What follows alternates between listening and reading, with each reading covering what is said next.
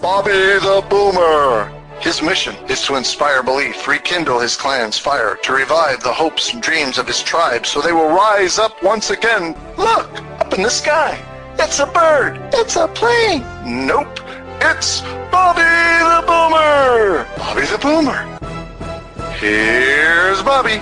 Hello, this is Bobby the Boomer, the baby boomer's buddy, coming to you today in my non-mobile mobile studio to say hello. How are you? Hey, last episode was about the weather and baby, it's cold outside. Yeah, it's cold in Chattanooga, Tennessee. Probably cold where you are if you're in the northern hemisphere of the United States and other parts of the world, Europe and everywhere else where it's winter. Probably cold, right? Yeah, but hey, that's the way it goes, right? It's winter down under is summer and we talked about that a little bit in the last episode. Today, I just wanted to end the week with a kind of short, sweet, happy little thought or a pleasant imagery for you to go into your weekend if you are enjoying the cold. We're supposed to get up. They're saying we're supposed to get up to the 40s or 60s this week sometime in Chattanooga, Tennessee. And it is the South and sometimes it does that, but it's still winter time. And when the weather goes up and down and up and down like that there roller coaster, that's what make people get sick colds and flus and stuff. I remember when I was in Houston, Texas, we used to have our winter time. Wasn't a long winter, but it'd be like 30 or 40 in the nighttime as it got, you know, when the sun went down. And then all of a sudden be 85 degrees during the day sometimes. And that was not good for your body. Our bodies aren't made to be the rubber band temperature, hot, cold, hot, cold, hot, cold. I don't know about that. But anyhow, let's get to the happy thought, shall we? And the happy thought for today is simply, and the title of the episode is simply the word snow. Have you ever noticed how beautiful the landscape is when it's a fresh snow and it just blankets the whole landscape? My sister and I were talking this weekend about that. She's still up north and when uh,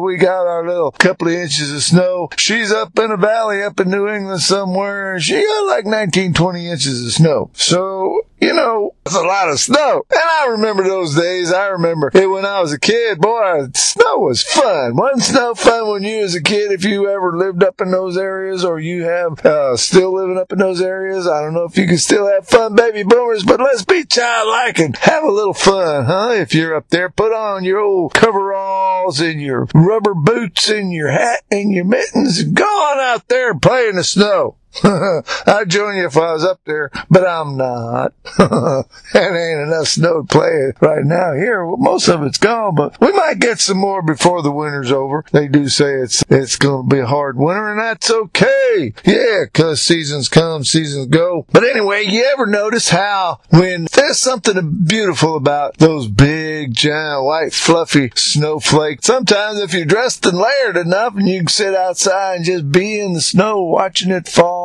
and you catching it on your tongue. You ever catch the snowflakes on your tongue? That's a happy thing. That's a happy thought from my way back machine. And I remember just sitting there and you just looking, you just put your hand out and look at the snowflake when it drops on your glove. And if you want a bare hand, it'll melt the snowflake faster. But if you got a nice glove, and you look at that snowflake fall and you see all the different designs. Isn't that amazing how every single snowflake is like a crystal, crystal painting, kind of like, or a crystal sculpture, I guess you'd call it. Yeah, something wonderful about how simple a snowfall and a snowflake is. It can bring such beauty and such joy. What do you think, baby boomers? Do you have some good memories about that? I just wanted to end the week, just want to kind of glide on into the weekend if you're listening real time. Talk a little bit about how beautiful that snow is. There's something just beautiful about a nice snow. It's fresh, clean, snowfall. Yeah, doesn't it? It's just like, it's kind of like everything's clean, everything's perfect, everything's new, everything's beautiful. It's like it just covers a multitude of sin or ugliness